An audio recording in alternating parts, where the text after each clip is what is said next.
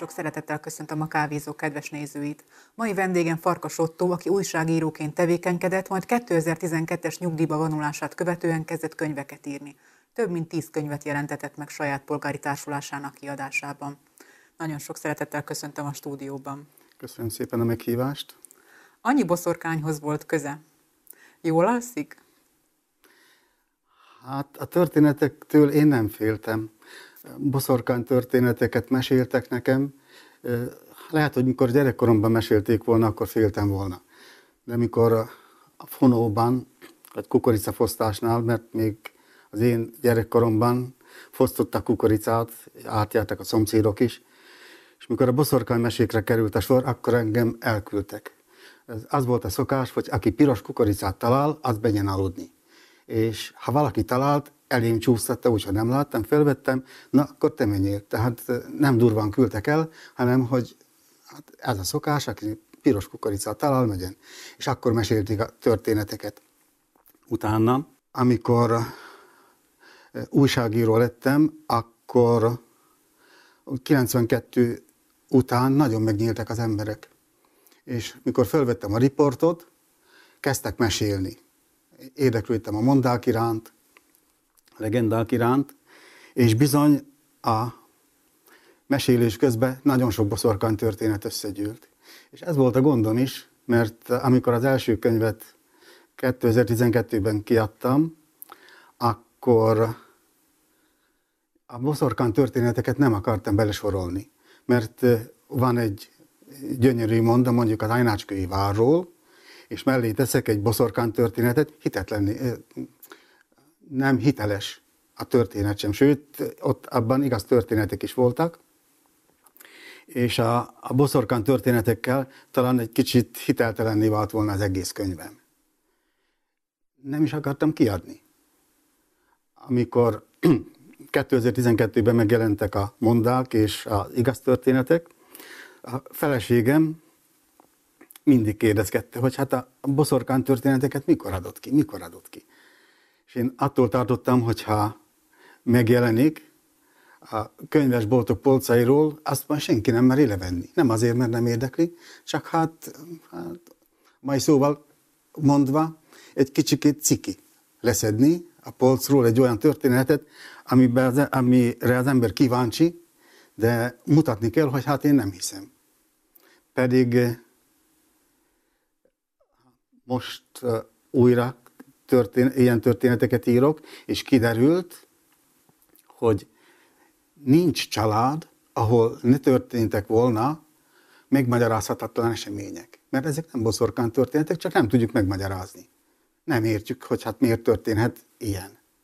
És az a tapasztalatom, hogy ha a egy családban egy kicsit oldódik már a hangulat, akkor bizony előkerülnek, és minden család tud mesélni boszorkán történeteket. De attól én jól alszom. Beszéljünk egy kicsit az adatközlőkről is. Régebben nyilván sokkal könnyebb dolga volt, az emberek nyitottabb voltak, most már nehezebb, nehezebb olyan ember találni, aki megnyílik és ilyen történeteket elmesél. De amikor ön eljutott ahhoz, hogy most valakivel leül diktafonnal a kezében és, és megkérdezi őt a történetről, akkor mi volt szükséges ahhoz, hogy ezek az emberek megnyíljanak önnek? 90-es évek elején nem volt hozzá szükség. Nem volt, mivel az emberek megnyíltak és örültek, hogy arról az elmúlt 50 évről, amikor nem mesélhették el a kitelepítést, a kényszer munkát, a fogságokat, és végre van valaki, akit érdekel és meghallgatja. Én az utcaim, útjaim során nagyon sok érdekes emberrel találkoztam. Találkoztam eh, kastélylakókkal, akiket kiköltöztettek a kastélyukból, például a Sídi kisasszonyt, aki a saját kastélyában bérelt magának pénzérszobát. Beszéltem az első csehszlovák elnök, Tomás Masariknak a lovászával, aki magyar volt. De elmondta, hogy sok lovász volt, de az mind magyar volt. Beszéltem azzal az emberrel, aki az 50-es évek végén Gustav Huszákkal ült két évet egy cellában. És mesélt róla. Mesélt, hogy ő előre tudta, hogy a börtönben neki nem muszáj szakmát tanulni. Mert történetesen ez, aki nekem a történetet mesélte, ő kőműves szakmát tanított. És Huszák nem volt hajlandó. És azt mondta, hogy miniszternek nem kell kőműves papír. Tehát, és látogatókat kapott, de olyan látogatókat, akik idegen nyelven beszéltek, nem szlovákul, nem magyarul, valamilyen idegen nyelven, amit az adatközlő nem tudott azonosítani, hogy, hogy milyen nyelv. Ezek, ezek folyamatosan az utolsó évben már látogatták, 58-59-ben már, már őt látogatták. Nem is tudom felsorolni, milyen adatközlőkkel találkoztam, mind az egyszerű ember is nagyon érdekes történeteket tudott mesélni. Ezeket nagy részét a történeteknek már megjelentettem 15 kötetben, ezek között van négy regény. A regények is mondhatnánk, hogy életmese. Van amelyik romantikus, van amelyik kalandos, van amelyikben mind a kettő megtalálható. Most kicsit még visszatérünk az adatközlőkhöz. Hogy találta meg őket? Kezdetben nem volt nehéz, mert a faluba beültem a kocsmába, kértem magamnak egy kávét, mindjárt megtudtam, hogy a faluban mi újság, ki mit mondott, és ha nem volt szerencsém, akkor megkérdeztem a kocsmáros, hogy ki van a faluban olyan, aki jól tud mesélni. És akkor mondott egy nevet, és megtaláltam. A harmadik, negyedik könyvem után pedig már az adatközlők kerestek engem. Tehát most már könnyebb dolgom van, sőt, most már előkerülnek a fiókból a valamikor családi erekeként őrzött naplók. És nagyon érdekes naplók, ezek szinte mondhatnám, hogy kordokumentumok. Mert olyan személyek írták, akik túlélték mondjuk a kényszermunkát, túlélték a doni harcokat, a deportálást, beszéltem csempészekkel, 80-90 éves volt, mikor beszéltem vele, és pontosan tudta a falvakat, a falvaknak, a parcelláknak a neveit, hogy merre vezetett a csempészót. Még most is. Sajnos van egy olyan történetem is, hogy Róna faluban élt egy idős asszony, akinek a gyermeke kiment Németországba dolgozni, és ő gondolt egyet, hogy a csempész úton átjön majd Szlovákiába. Azóta a csempész út benőtte, a csempész utat benőtte a bokor, a fű, és nem talált haza. Úgy találtak rá, már nem volt élet benne. Vannak történetek, amelyeket nem érdemes az emlékezésre bízni. Az emlékezet cserben hagyja az embert, mint ahogy cserben hagyott engem is, mert eh, én húsz évet vártam arra, hogy eh, bizonyos történeteket, amit hallottam, azokat majd megírok. Elfelejtettem. Ugyanúgy a valamikor szájhagyomány útján terjedő kulturális emlékeket, vagy pedig a élettörténeteket le kell írni, úgy megmaradnak. Az emlékezés nem jó tárháza ezeknek a, mondhatjuk úgy, hogy értékes történeteknek. Most, hogy ezt mondta, én arra kérem, hogy kanyarodjunk egy kicsit vissza a legelejére. Ugyanis önnek volt egy olyan nyilatkozata, hogy soha nem gondoltam rá, hogy újságíró legyek. Ezt mondta egyszer. Hogy lett önből mégis újságíró? Véletlenül. Az az igazság, hogy nekem nem volt önbizalmam. Én nem, hogy terveztem volna, hogy újságíró legyek, én álmodni sem mertem arról, hogy eljutok odáig. A önbizalomhoz szükséges, hogy az embert időnként megdicsérjék. Engem nagyon keveset dicsértek. Nem csak engem, a mikorosztályunk az 50-es, 60-as években odahaza elvégezte a kiosztott házi munkát. Utána mentünk futballozni, én rengeteget olvastam, ezért nem jár dicséret. A házi munka az egy olyan dolog volt, amit minden nap el kellett végezni. És akkor a szidás kaptunk, hogyha nem végeztük el. Azért nem jár dicséret. Ha így jó belegondolok, azért egy dicséretem volt. Ezt nem otthon kaptam, hanem az iskolában. Nyolcadik osztályos voltam, amikor búcsúztak a kilencedikesek, tehát évvége felé, az osztályfőnökünk megkérdezte az osztályelnököt, hogy megírta-e már a kilencedikeseknek a búcsúztatót.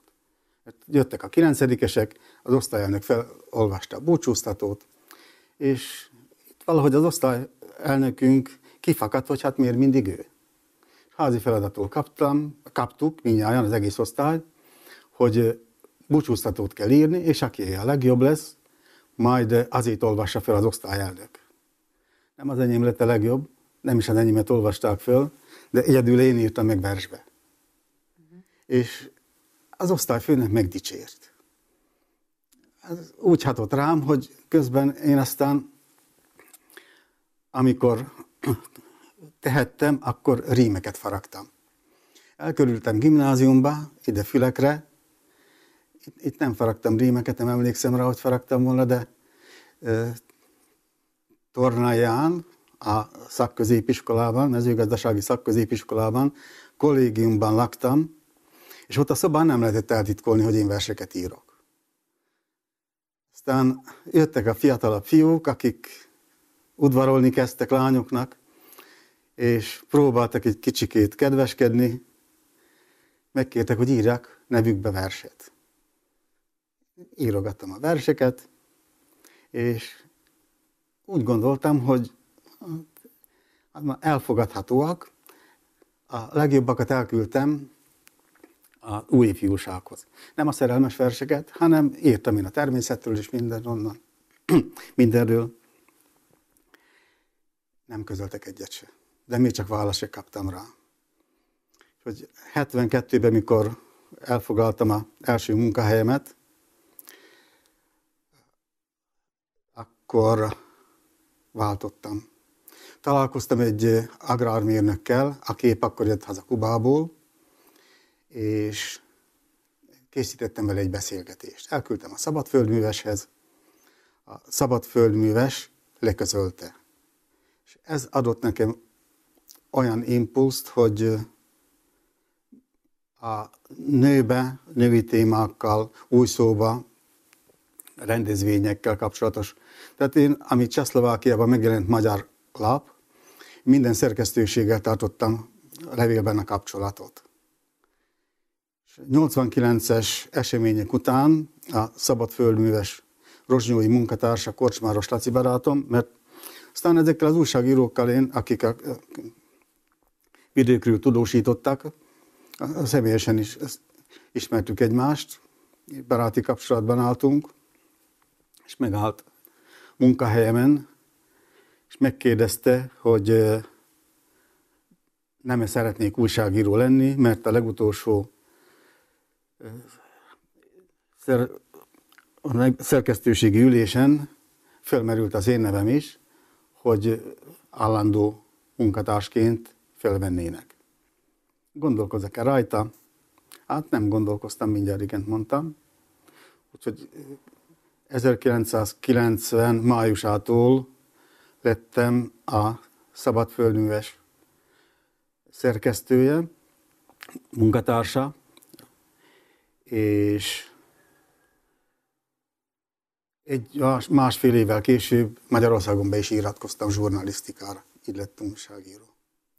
Hasonlítsuk egy picit össze az újságírói munkát az írói munkával. Nagyon sokáig csak újságíróként tevékenykedett, később elkezdte a könyveket írni, és Körülbe vagyunk véve az ön könyveivel, hogy már tízet jelentetett meg a saját polgári társulásának a segítségével, ezen kívül még van több, még regény is van, tehát összesen 15, 15 könyvről És kettő van most a, a kézirat formájában kiadásra várva. Hát van különbség. Van különbség, főleg így, hogy már nyugdíjas vagyok, mert a, én írás nélkül nem tudok megélni, mert van egy kényszer. Van egy kényszer, nekem, nekem muszáj írni. Van, amikor egy hétig nem írok, de aztán utána le kell ülni és gondolatokat leírni.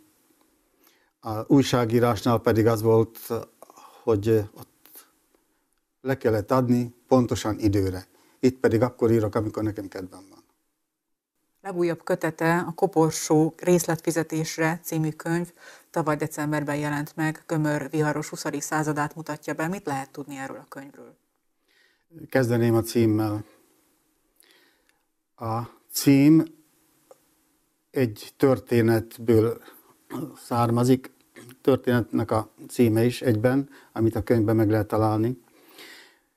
Meglátogattam én a Osgyáni úrnőt aki elmesélte, hatalmas birtokuk volt a férjével, miket terveztek, közben jött a második világháború, és elvették tőlük a kastélyt.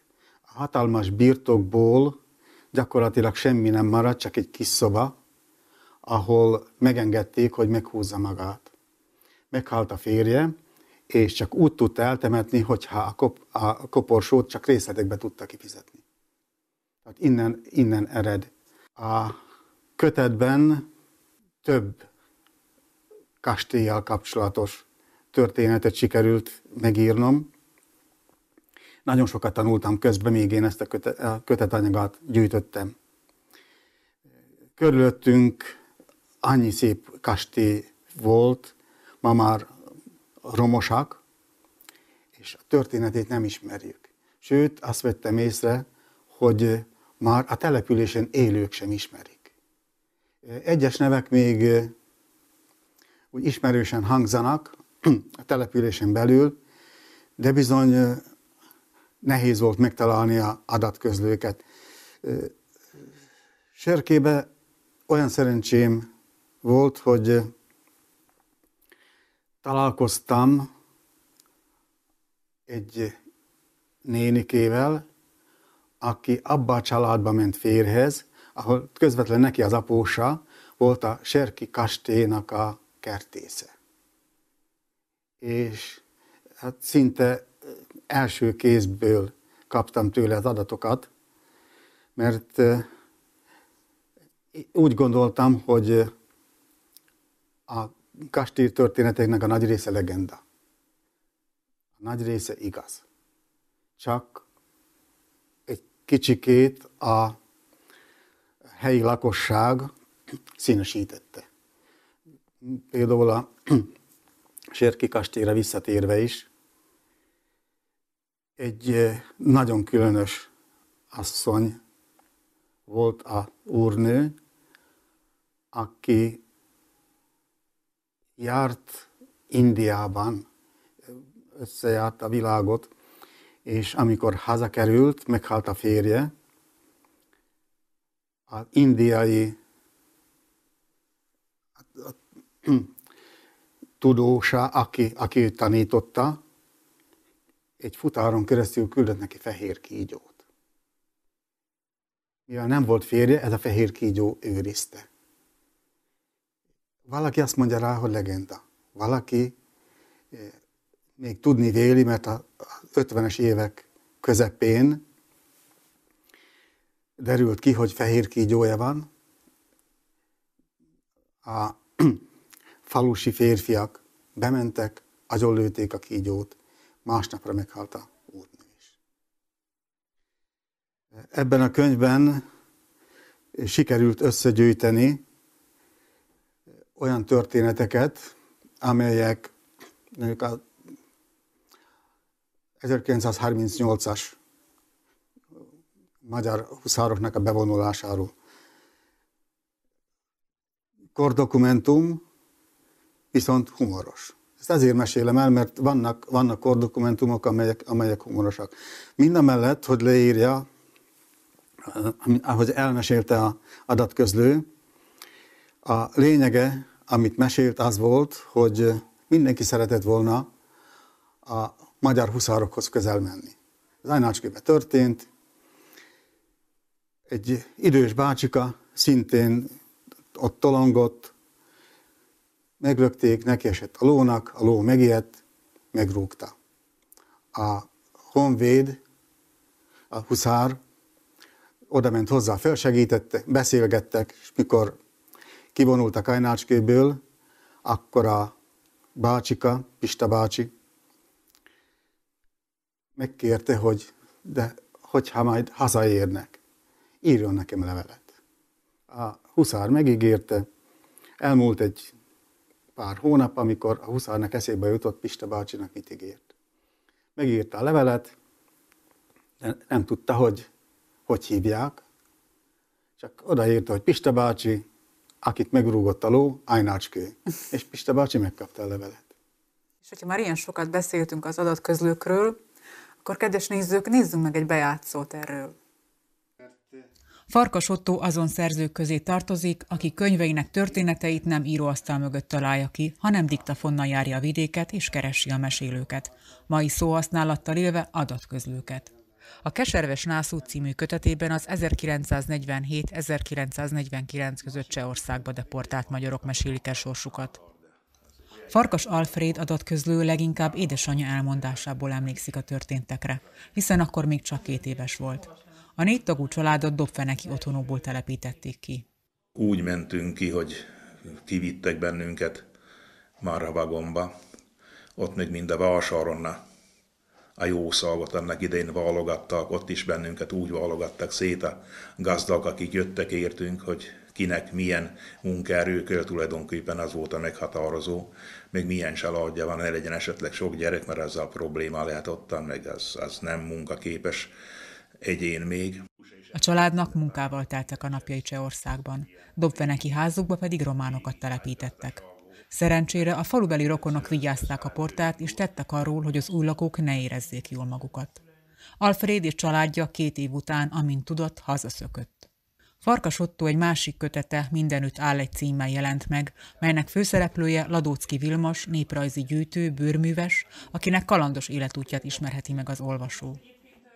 Ott ugye Hollókőn, mikor a Hollókő látványtárházat csináltam két évig, akkor ott oda eljött és ott készített velem egy riportot is. Ezután a riport után jött el az, az a pont, mikor ő úgy gondolta, hogy van olyan érdekes az életem, több napokat így beszélgettünk, hogy, hogy írja rólam egy könyvet. Ottónak a könyveit olvasva, hát én megtaláltam azt a, azt a azt az érzést, ami, ami, ami visszadja az olvasónak. Tehát ott van az, az én világomban az olvasó, mikor ezt a könyvet olvassa.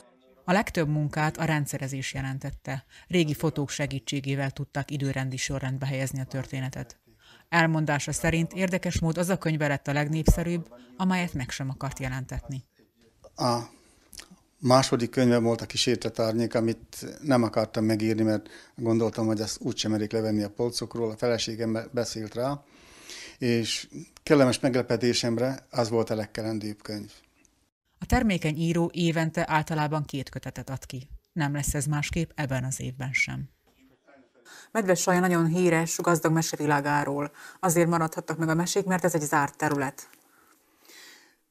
A medvesai monda, medvesája monda és mesevilága szerintem egyedi, mivel még nem régiben is, amikor próbáltam felkutatni, minden hegy, minden völgy valamilyen mondát tartalmazott.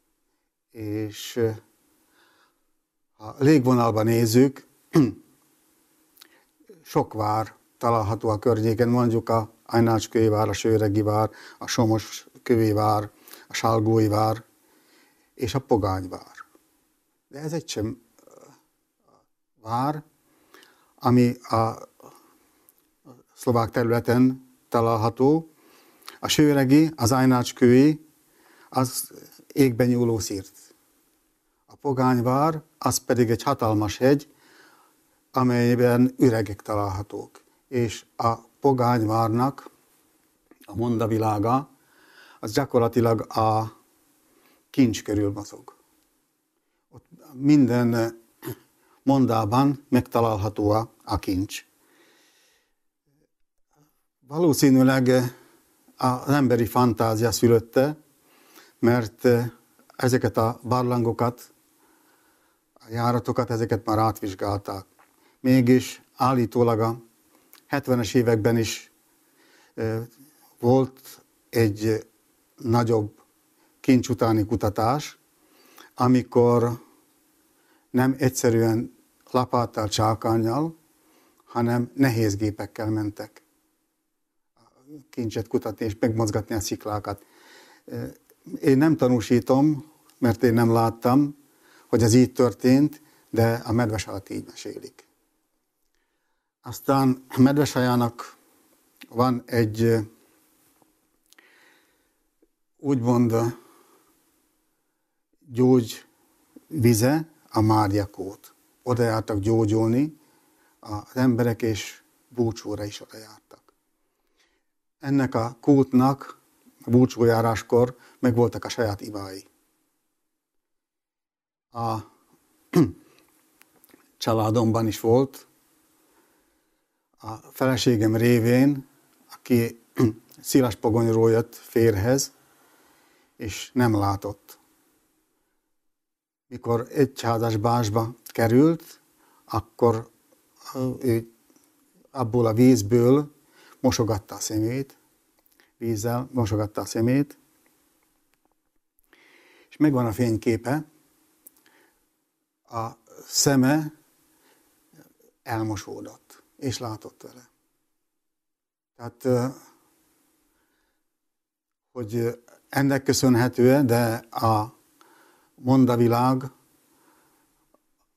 így tartja, hogy a Mária kút az gyógyító forrás. És most is megújulnak a, megújultak a búcsújárások, valamikor évekig nem lehetett. Nem engedélyezték. Mióta politikai fordulat bekövetkezett, már járnak és, és újra szeptemberben búcsókat rendeznek a Mária kóthoz. Van még mit kutatni? Már nagyon nehéz. Nagyon nehéz. Most többnyire inkább a naplók, ezek kerülnek elő.